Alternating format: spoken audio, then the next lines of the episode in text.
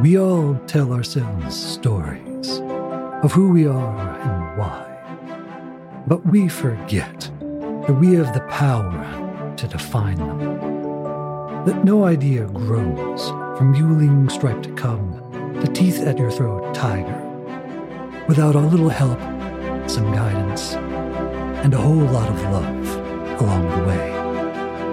I'm Jared Surf, and this is Here Be Tigers.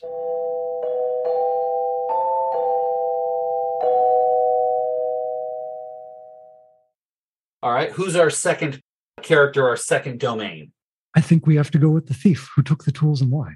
True. Although we should define him from before he takes the tools.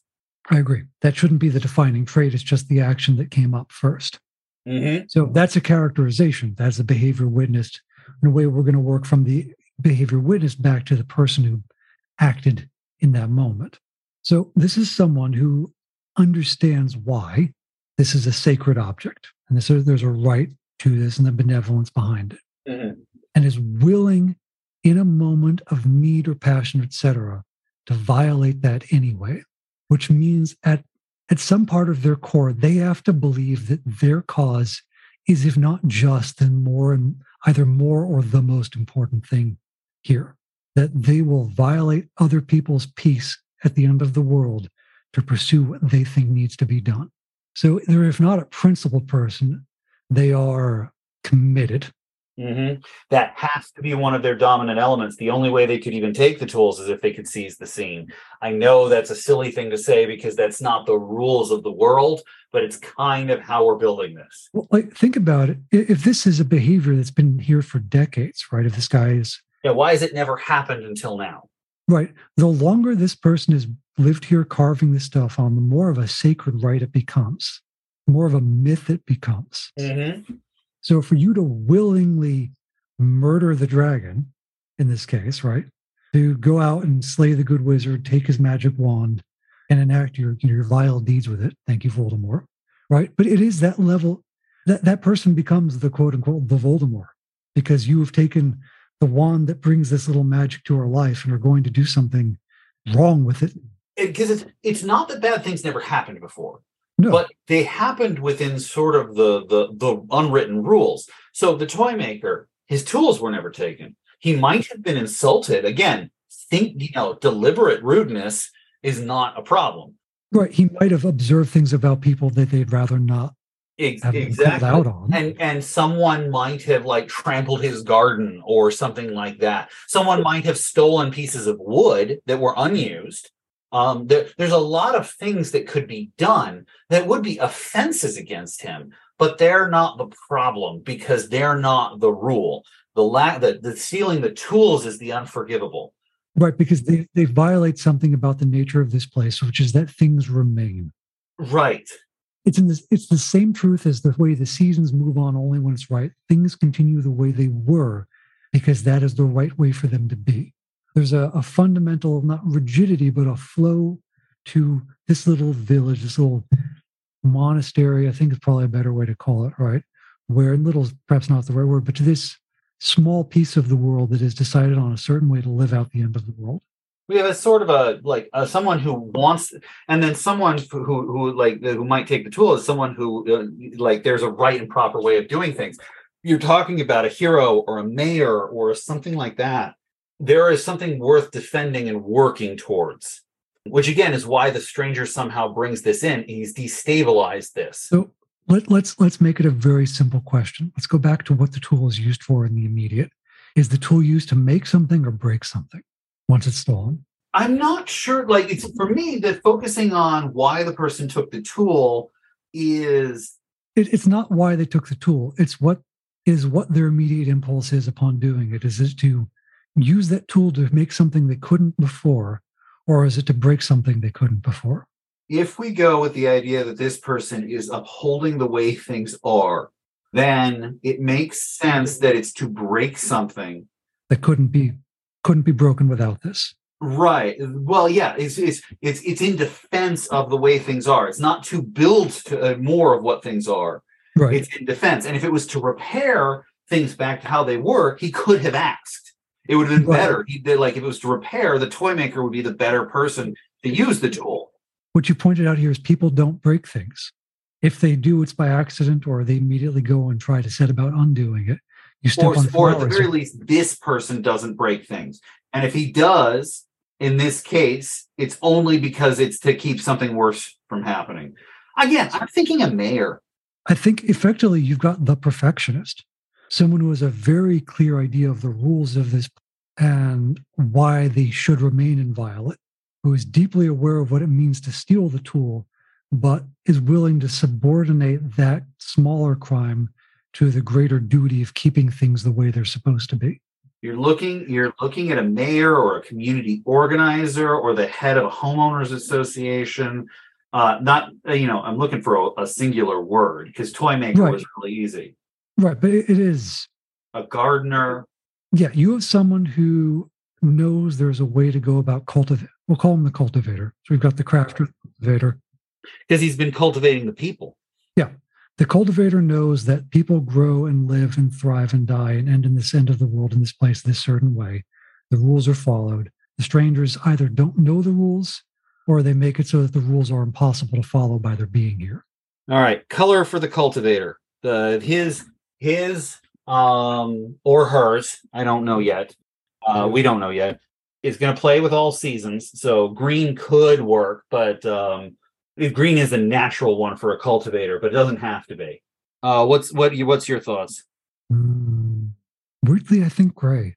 Their job isn't to be the one who stands out. Their job is to be background and make sure things keep going.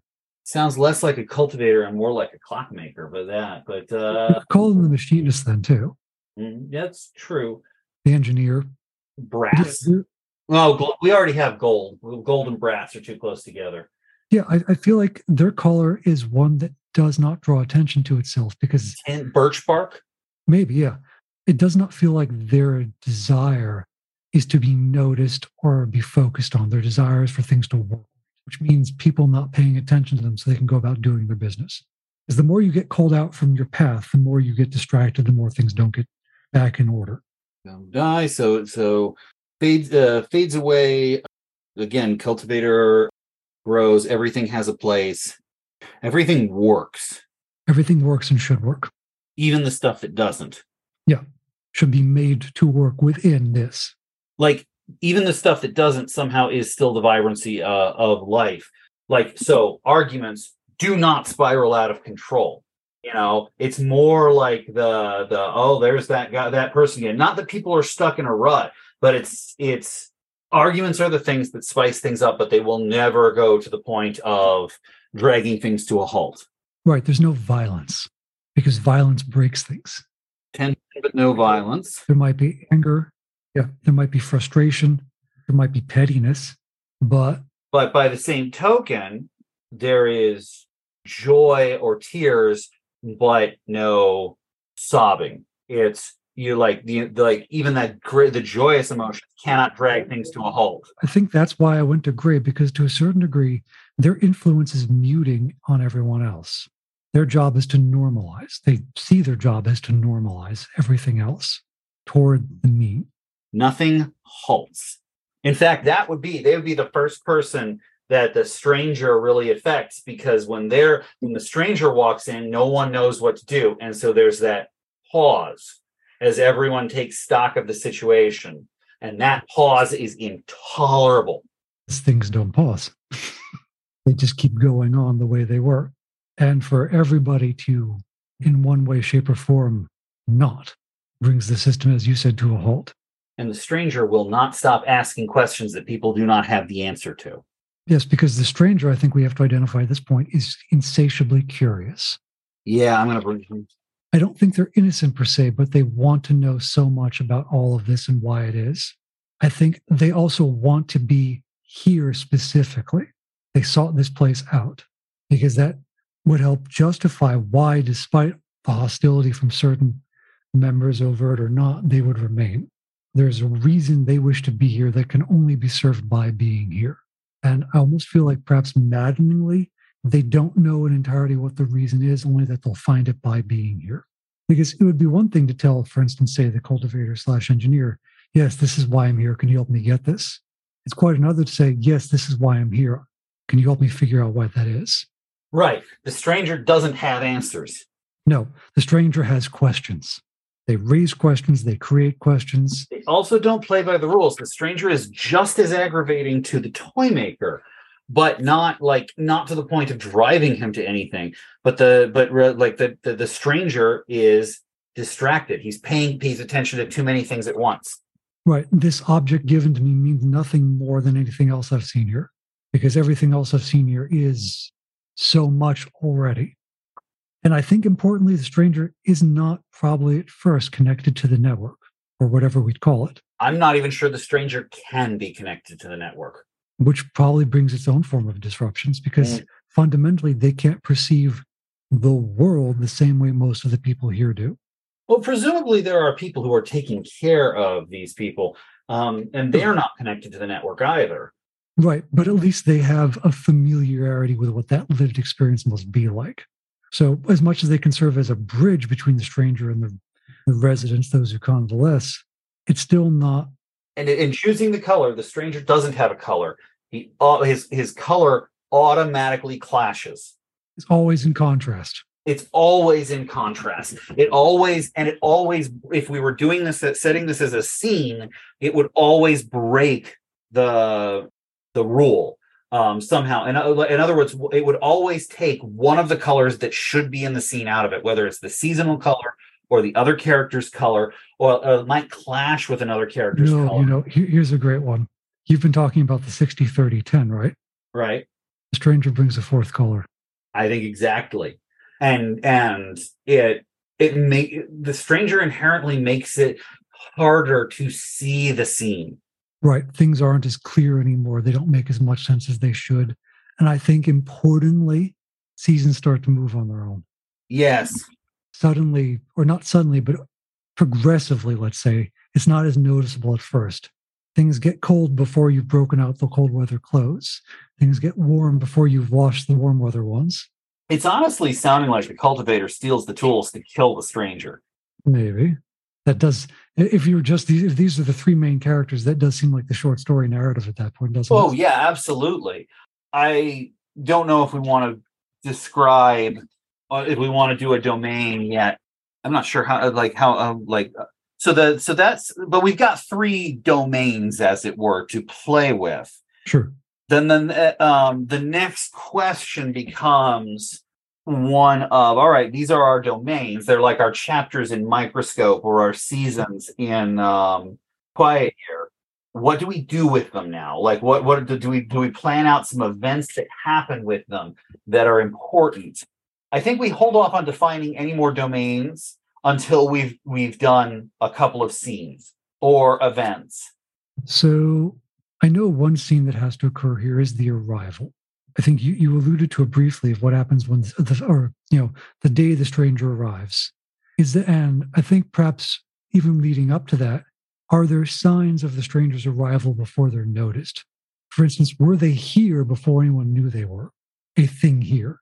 The nature of domains is such that the answer is yes, because the the they will be noticed when they clash with the domain. In other words, like whoever's scene it is when the stranger shows up or when the stranger first clashes that's that's when they're noticed. But they could have been there for days taking notes. If, if, if they could have stayed around the cultivator just simply taking notes and observing things the cultivator would never have had a problem with that there's a certain kindred element to that now the cultivator would have been noticing the stranger but until such time as he approached the stranger or the stranger approached him all of the things that would set him off would not have come into play. So let's let's do this. Let's have the three signs of the stranger before they are first noticed. Okay, so these will be our three scenes, the three signs of the stranger. Right, where they don't interact or encounter anyone else. There's no clash yet of the way things should be in this moment or this time at the end of the world and end of known life but just the stranger interacting with, or evidence or signs of the stranger having interacted with this small space, this smaller place in the world here. And I feel like the first one should be easy enough to reason away as caused by another thing here. It should be simple to ignore in the absence of anything that follows it. I think it should be slightly inconvenient weather. I think it's because we talk about the, the, the weather as like a slow but dependable friend. That it's not that the weather always plays along; it's that you it generally sticks around what it needs to be. It'll like, but a rainstorm will still happen, and there'll still be puddles or something like that. For whatever reason, this one's more incon- inconvenient than most. It could be something as simple as this time the leaves blow indoors, where they never have before. There could be windy days, but the leaves never blow indoors until today. And that might be weird, but things might occasionally change a little bit in weird ways around here to reflect. Right. It, well, it's sort of a. It's not so weird. Like okay, so they blow indoors. So the the the toy maker gets up and he has to you know get his broom and sweep it out. And there's just this momentary element of well, of course I've done this before, but I can't remember the last time. Because obviously, in his life before coming here, he would have swept leaves in all likelihood where he lived, right? If right, and he's used to having to sleep up. I mean, to sweep up wood shavings. Sure. Um. So, so it's not the the the sweeping. It's close is, enough. Right. Or it could be something as simple as he's sweeping up wood shavings and there's just one leaf in them, and that's weird. Maybe you know, maybe it was stuck to his boot or something, because that could happen. Right. Right. But it would take someone like the cultivator to you know go through their logs and go, no, a leaf has never come indoors. But who's going to bother the cultivator over that? Well, and, and also I'm not sure that the, the the cultivator it takes notes that way. The the toy maker minds take notes that way. The cultivator's just like, well, it shouldn't happen. But I think that I think the toy maker keeps the leaf. Toy maker keeps the leaf and then starts wondering about it, trying to make sense of it because they observe the small things. And this is a small thing. Mm-hmm. That's the first sign. The second sign then is because I feel like I feel like the engineer doesn't notice until it's too late. The cultivator? The, the, cultivator, yeah, doesn't notice until it's too late. That's part of what makes them so angry. I think the third sign is the introduction. I think it's that moment where everything goes quiet.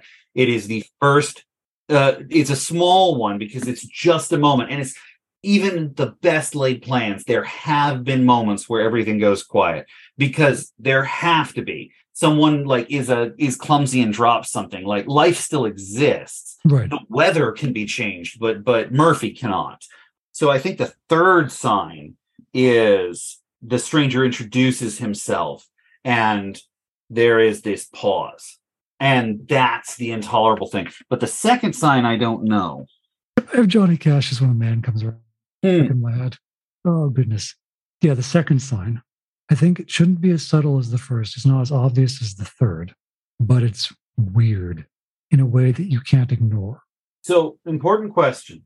Yeah. Have strangers come through before, done whatever they needed to do, and left? Whoever comes here and has come here before stays and is one of those who needs to convalesce. Okay. So you don't have visitors. Okay. I take it back. There was one visitor, and this is a truth from the story itself. There's someone who lives up in the very top part of the monastery with their own caretakers. They don't have, at least they don't seem to have, any of the enhancements or replacement parts that anyone else has. They don't seem, at least as anyone knows, per se, to connect to the network, although they seem to be familiar with it and the people's experiences of it. They just live here too. So I suppose that would be, as you know, you had said before, another domain, right? There's a another person here who is not the stranger, but has been here. And I think importantly, they've been here so long that it seems like they've always been. Yeah.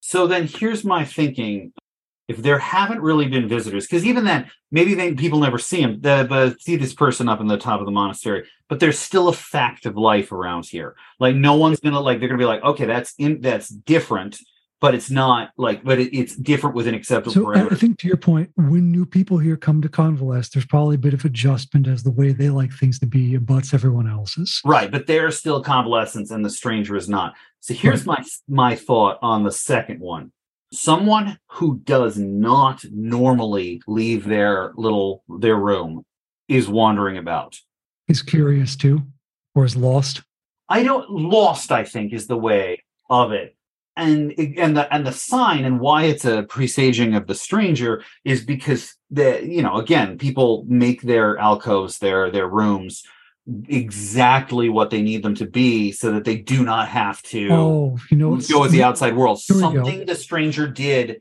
ruined this balance. here it is. People recognize their domain, their shrine by everything they've laid about it that makes it theirs, that helps them remember who they are, right? Mhm. In the first scene, the stranger's presence brings a leaf into place it hadn't been before. In the second scene, the stranger takes a single thing away from a shrine without realizing that it makes this place alien to the resident there.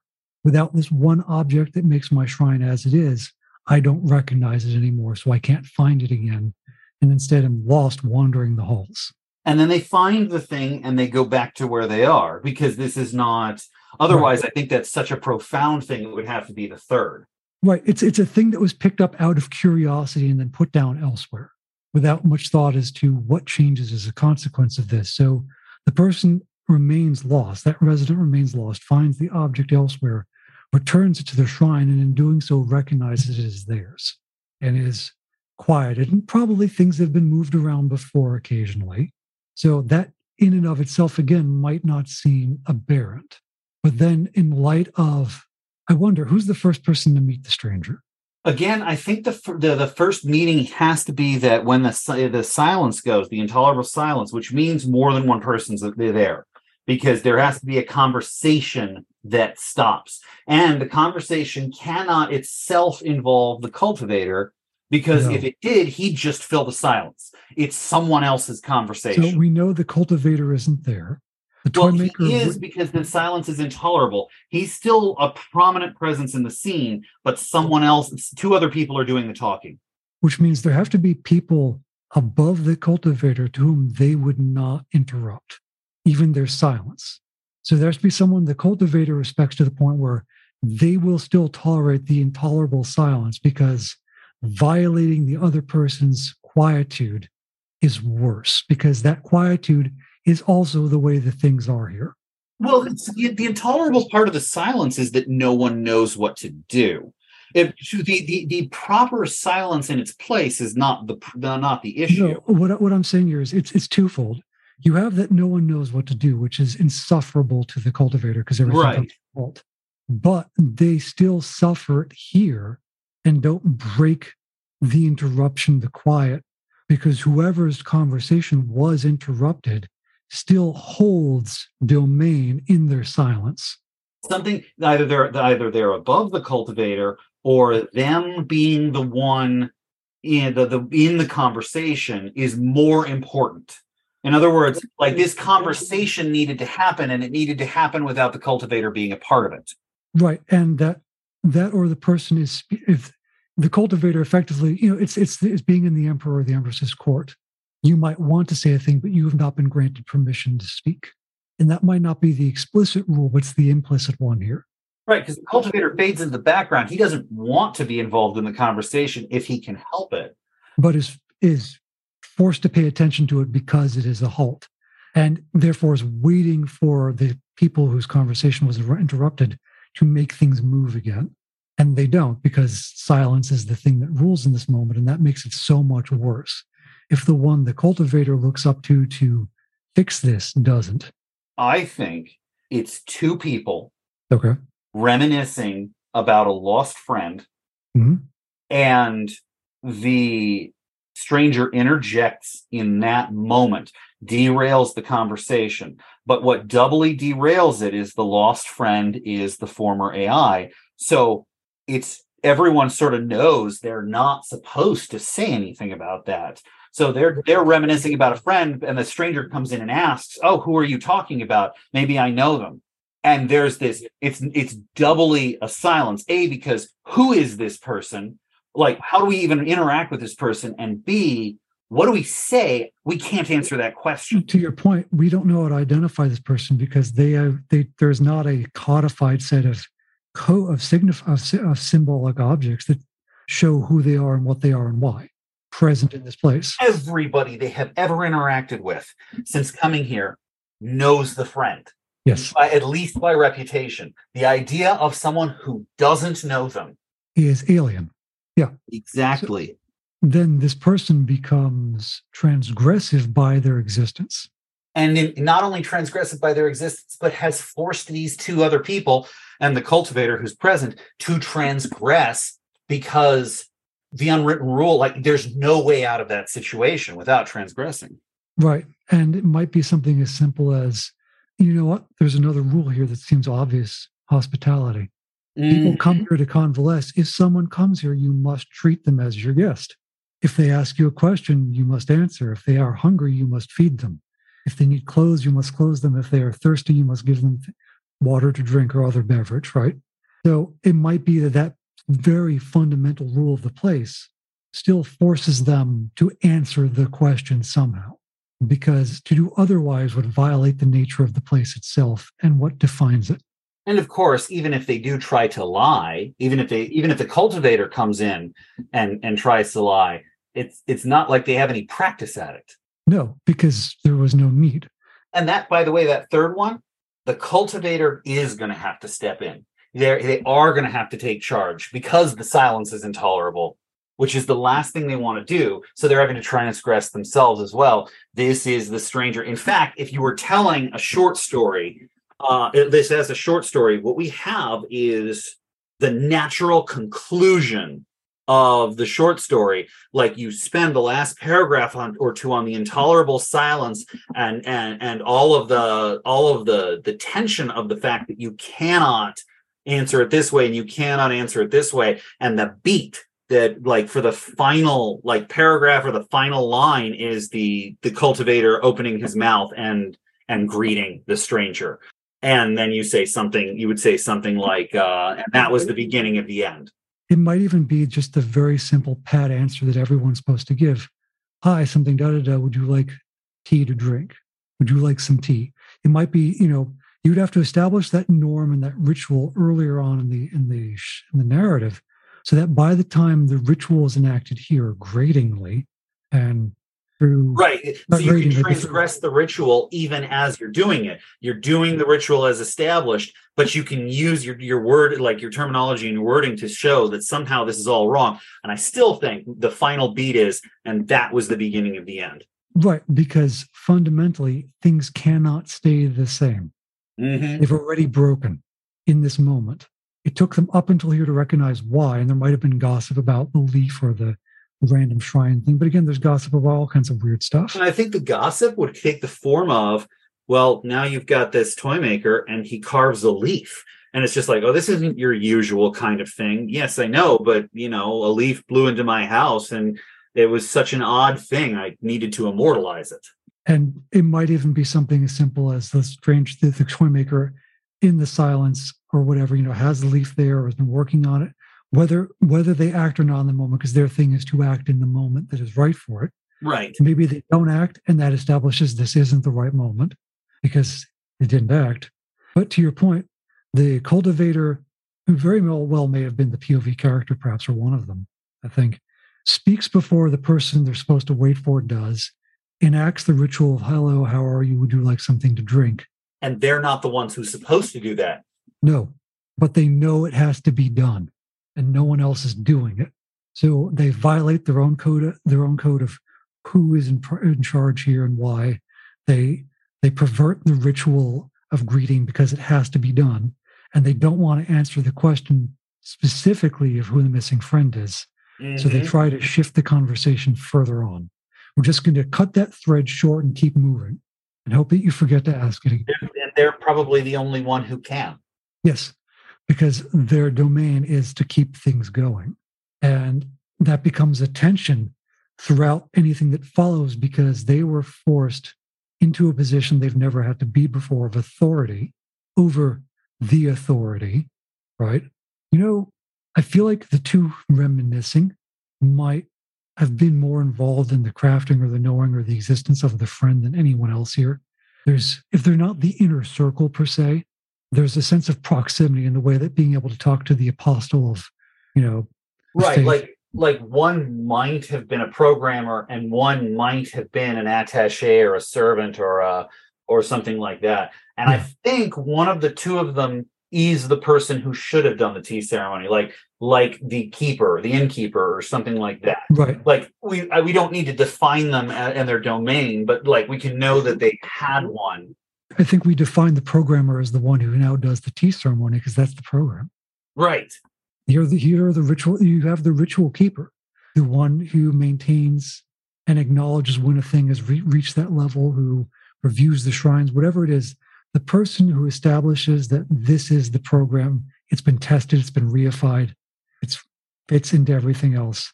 The cultiv- they might work well and closely with the cultivator and probably disagree at times as to whether or not something should be integrated and why.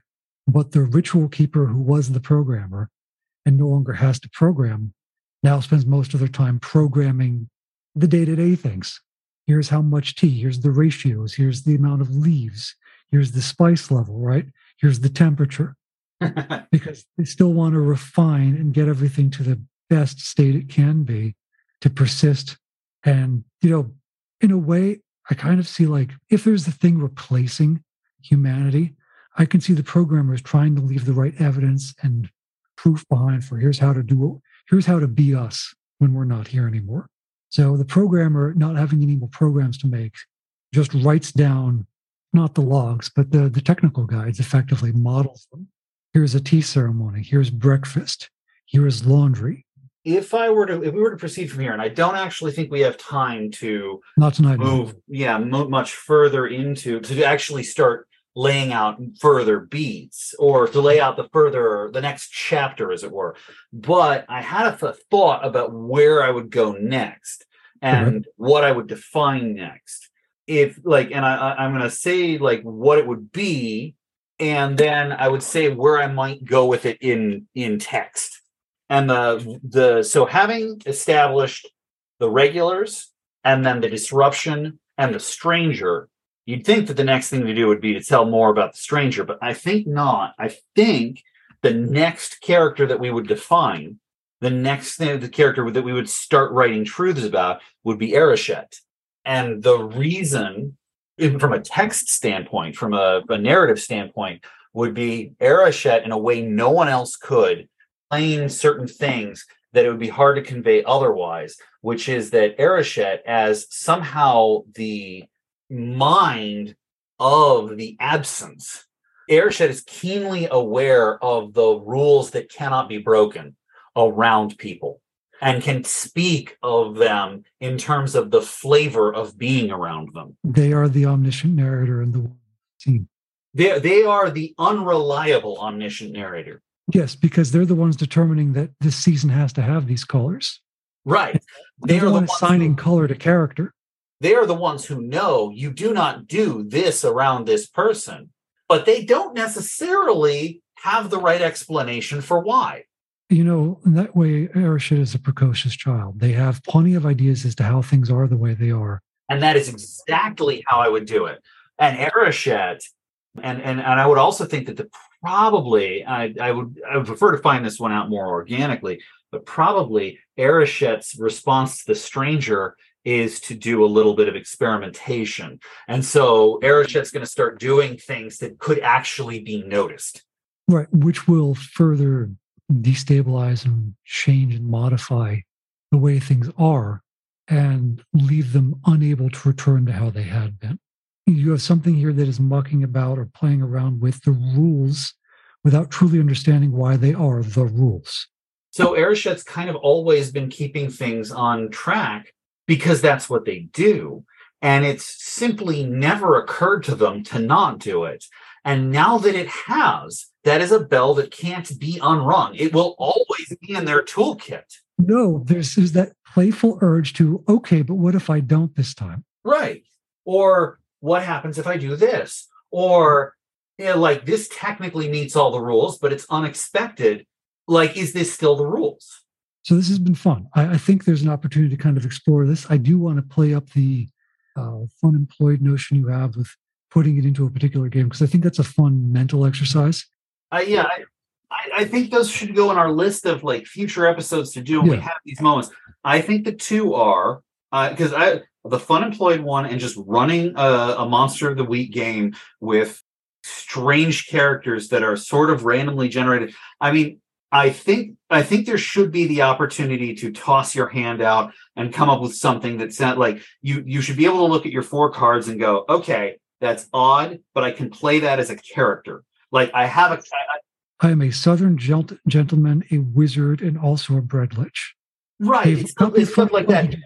if you get four cards that you simply cannot build a character off of, like right. just like like a, a, personality does not enter your head, toss the four cards and choose a different four. But the goal is that like is fun employed. It's not going to give you four cards that are just perfect. No. And honestly, if it did, that'd be a good reason to toss them too. But, but I think it does reflect sometimes you know only a few things as we've been playing about in this episode of, of a character or a place at first, even if it's on a smaller scale. And it takes the application of other truths alongside that to find the specifics and the heart of the character in this case, why they do what they do. And then the other the other one that we have as an idea just with going with the going title of the world gets stranger uh, my notes for it are simple monster fighting adventures of childhood one for each character the stakes are what adulthood will be like and and how the world will change oh god this is terrible it's kind of a playoff of our subversion ideas we've had before mm-hmm. What if we used apocalypse keys and once you become a harbinger, you become an adult instead? You could. I, I'm thinking one adventure per child, like, and there will be way like there will always be consequences. There will sure. be consequences in victory. There will be consequences in failure, mm-hmm. and there will be consequences in when your character like hits a point like they're out of HP or they they go they tip the scale all the way into criminal or bear, something like that, where the consequence is like something like like there there'll be a different consequence for each one, but every one of them shows a way that the world somehow changes. They'll all the changes will be noticeable and strange from our point of view, and ideally will also uh, be an allegory for elements of things like things that change for adulthood. I think there's a couple ways to play that. They can be they can be children deities or uh, like you know like things where they have more power than you would presume, but childlike mentalities to start with. It could be eldritch abominations that they are hunting and facing uh, that will alter the world, but for some reason kids are able to deal with them because they just can't comprehend the horror of them. So they must be you know wibble and adorable. I in a way, it kind of plays off of the game you and I and Pablo ran with uh, your now wives. And we started off with the idea that you would not play adults, but instead the children of a village going out to explore the world. Right. And the three questions were what are we going to find today? What are we going to avoid? And what are we going to run away from? So I'm going to write those down because I think those are great questions. What are we going to I, find? I, I have a better, oh my God, do you know what I titled this? the, the little mini series that we were working on. Yeah. Our better angels. Hmm. Okay. I still like the world gets stranger because again, I want the stakes to be stuff like the sun doesn't exist anymore. Okay. Here are the questions. What are the three things you need to look out for? Things to eat, things to drink, and things that will do either to you. I like for this game, what are we going to find? What are we going to avoid? What, and what are we going to uh, What is at stake? Okay. I, I, have another version of it here, which was under the categories of, of encounters. It was things to discover, things to run away from or fight. Uh, oh, that's where gruesome is. You remember gruesome, don't you? Mm. I was explaining to Andrew how fluid the in po- powered by apocalypse games moves can be. And gruesome only has three moves. I gruesome. I gruesome. yes. I gruesome tomorrow again. Uh, I think hold on, I'm trying to think what's at stake. Yeah. Oh, well, I think it's what is the st- at stake for the world? What is at stake for me? I don't know. We'll we'll we'll continue, but I, I I think it should be like one session should let us go through ideally several of these adventures. They should be very short, is my thinking. And you could be really dark and just use No Country for Kobolds as the engine. I could, but I don't think it pushes the characters enough. Like there needs to be something that they they uh, risk, and it's not just themselves. It's like again, I love that criminal or bear element of it. That like if you fall off one way or you fall off the other, the risk is innocence, which you can't regain. But it's it's specifically how. Um, so again, like like if the the the, the you know and then i think that like, like i would think like you know I, I think you table of like with a 20 dichotomy- things that these eldritch horrors could be after. You, you end Um, up with a dichotomy of innocence and comprehension. right. Once you comprehend the horror, you can't fight it anymore. so like again i keep using i keep using the sun as an example. Like so because you know the sun is at risk if they fail there is no more sun. But the person whose story it is is now profoundly affected by that. So they can choose to like like the, then then they can use what the events of that story to determine like their character. Did they lose something prom- themselves prominent? Or are they the last person who remembers it or something like that? So like they might have light powers or they might have shadow powers or Have you had a chance to listen to the conductors episodes we did yet? Because that might give you some material to work with there. I have not. I do need to play like like but I've got yeah, no, I need to listen to those. I there is a there is a mystical third one in which Ken and I discuss the travelogue that we've yet to find the audio for, but I, I will send you the two live episodes on that. Perfect. I know it sounds funny to you guys at home. Do we listen to the episodes we record? No, not after we edit them. I wasn't part of the recording. Well, it's not just that, but if you ever get into a lot of audio production, there's only so much of it you listen to. You edit it, you roll it out, you move on, unless you need to repurpose it for other stuff. Otherwise, you just fall into a uh, endless rabbit hole of polishing material. The the other possibility, by the way, with the world gets stranger is that instead of it being a rolling system, it's a uh, quiet year system. You do you determine what the threat is. Um, you determine the, the the the person whose um, major element it is. We definitely do allows and disallows for this. So there is another version of, or an expansion on the quiet year where you are, instead of the people coming to settle, you are the population living when an invasive force arrives. Well, so for in this case, what you do is you would draw several cards, and the cards could be like, okay, the the creature, you know, so so this is like like you do a d twenty. This is what the creature's after, and then your card, each of your cards can be something like uh, the creature wins, or the creature takes a bite out of the world, or We take a page out of Earthbound. The Yeah. cards you draw from the Define the Creatures are from Fun Employed because the creatures are adult monsters that have been taken over by the elder Horrors or influenced by them. Hmm. They act weird, they act zany, but there are still recognizable traits about them that are, you know, like these are the traits of the adult beings that live in our world. But there's also something a little weirder than that beyond them. The cards are just, as it's like how we use the ritual cards during the other games. So Well, what I might- what I probably do is I fill out that D twenty table, and then I might uh, like list a couple of things that each thing could represent about adulthood, like the loss of the sun, depression, or the loss of the sun. The, the loss of the sun could be loneliness. you know what it's going to be there'll be there'll be 20 20 different results and it'll end up being a binary of rage depression yeah, well, probably. That's why I, I want to be a little careful with this. But I'm yeah, I'm thinking I'll just do the suits of cards and assign like elements of like like this. Basically, each one you draw like, all right, did we win or lose? What was the cost? And basically, uh, did is the effect on my character normal or inverted? there is a card game. I think it's called save the queen or for, for, for the queen. And the goal of the card game is to get the queen to safety. But all the premises of who you are and what you can do are determined by what you draw. And then you have, then you are given the opportunity to decide why you do or don't do any of this. That's kind of what I'm thinking of here is that all right this is now the this is now a thing now, like so this is the card that determines the next part of the story this has to happen as a team we describe with the person whose story it is being the deciding vote Okay. We could use Wander Home as an engine for that. I mean, give the tokens over to lean things. There's also, uh, well i mean I, I was thinking more of a quiet year it's like a discussion sure, I I would I would look into the quiet year alternatives because there's some additional rules on that. Yeah, I'll take I'll take a look and because I'm thinking something that we could just we could generate our squad of monster hunters. What they what you know, like what's important, what they're after, you know, what has life done to them, and what is this strange world that we now find ourselves in? Yeah, so the like the last two cards uh for each thing are in the in the aftermath, what is gone um, what is here that wasn't before.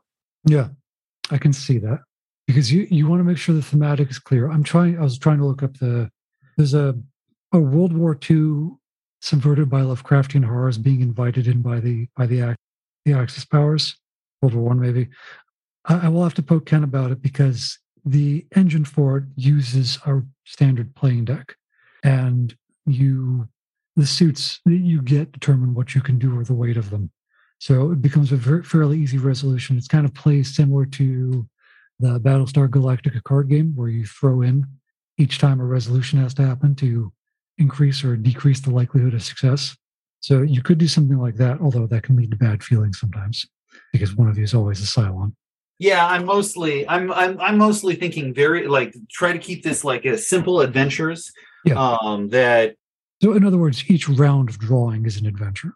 exactly. Each round of drawing is an adventure. Everyone plays a role, but each person this is like the, the thing that profoundly affects them. Each, each there's one adventure for each player. Three to five rounds usually. Exactly. A little more like fiasco in that regard. But yeah, I could see that. Let's uh let's figure And I, yeah, and I think that should be the the the that does point out the one other thing that should be defined by these adventures are bonds. Yes, because when you're using random materials, having that specificity as to why your characters are doing this thing together matters. Hmm And they, they, these, if these are the stories of their childhood, they are going to walk with certain shared elements. So I, I agree. I uh, I wanted to tell you this. Ken found uh, he picked up a copy of Pathfinder Second Edition game, so he's been itching to run something. And you know, Oh he- no! what gets better? He you know he was throwing out ideas left and right. And I went, okay, I'll, let me just take a look at the rules, see if there's anything here because I'm so tired of crunchy systems like that. If there's anything, I really am too. And I went, well, you know, Tengu look a little interesting. And, huh, what's a thaumaturge? Right. So they collect random stuff and they get to do whatever they want based on upon the random stuff they collect and know a lot of stuff about random occult BS. And I went, did they actually codify Corellian? I was about to say, were you are you making Corellian for his game? Well, you see, the basic mechanism that the random stuff lets you do is murder things better. That's not Corellian. That's um. No, it, Oh, hold on. I'm trying to think of. I'm trying to think of a Corvid that's murdery. That's not not like crows. Not just because they're called a murder of crows doesn't make them murdery. no, Ken found, God, I'm blanking on what it is. Like, it, I'll send you the picture. It is a crazy mohawked corvid. Hmm. which is not entirely offbeat for that. But I looked and I said, you know what? Two things. One, this seems really stupid because I get bonuses to peck people to death because my beard is a sh- my beard uh, my my beak becomes a short sword, which is just dumb. And two, importantly, if he dies, there will be a whole flock behind him. So every time I replace him, Oh my goodness. this this is Some standards. Uh, let's see. Some standards of the the corvids: uh, ravens, crows, rooks, jackdaws, magpies, jays, nutcrackers. Gone through most of them. chose. oh Hodson. Is that how they're pronounced? C H O U G H. H O A T Z T Z I N. Magpie crow. I looked up most murderous crow, and they decided that they were going to throw the cassowary in there, and the cassowary is not a crow. No, nor is the shrike. Although the shrike is a murderous bird.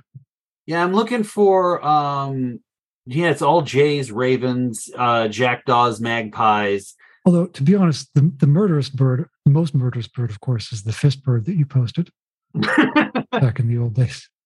That befuddled Ken, I think 12 months, almost a year later, I got a text from him. it took me forever to figure out what he was asking about. oh my goodness. All right, everybody. Well, this has been another episode of Otter Worlds. And next time we will either continue with this, continue with our um now Apocalypse Keys games, or try one of our one shots that we came up with today. I am glad that we were able to record when we can. We'll get everyone else back on. You will hear Ken and the others soon. We've been floating, I should say, in the now soon because you'll have heard him in the previous episode, but that was recorded centuries ago during our OBS days, as sometimes happens in these. We are we are headed back to normalcy with the schedule, though. We're on our way there. The editors got plenty of material. I have some interviews coming up again. that we will be sharing on the show soon. It's just a matter of getting all the stuff on the back end with social and whatnot going. So you will hear and see more of us soon. But until next time. A good story can excite us, yes. But the best ones, fiction or not, compel, inspire, or drive us toward the hope that we need for a better life. Remember, you don't need to know everything right now, but you do need to write. So make sure to like, review, and subscribe to us at Here Be Tygers. And until next time, take life by the tail.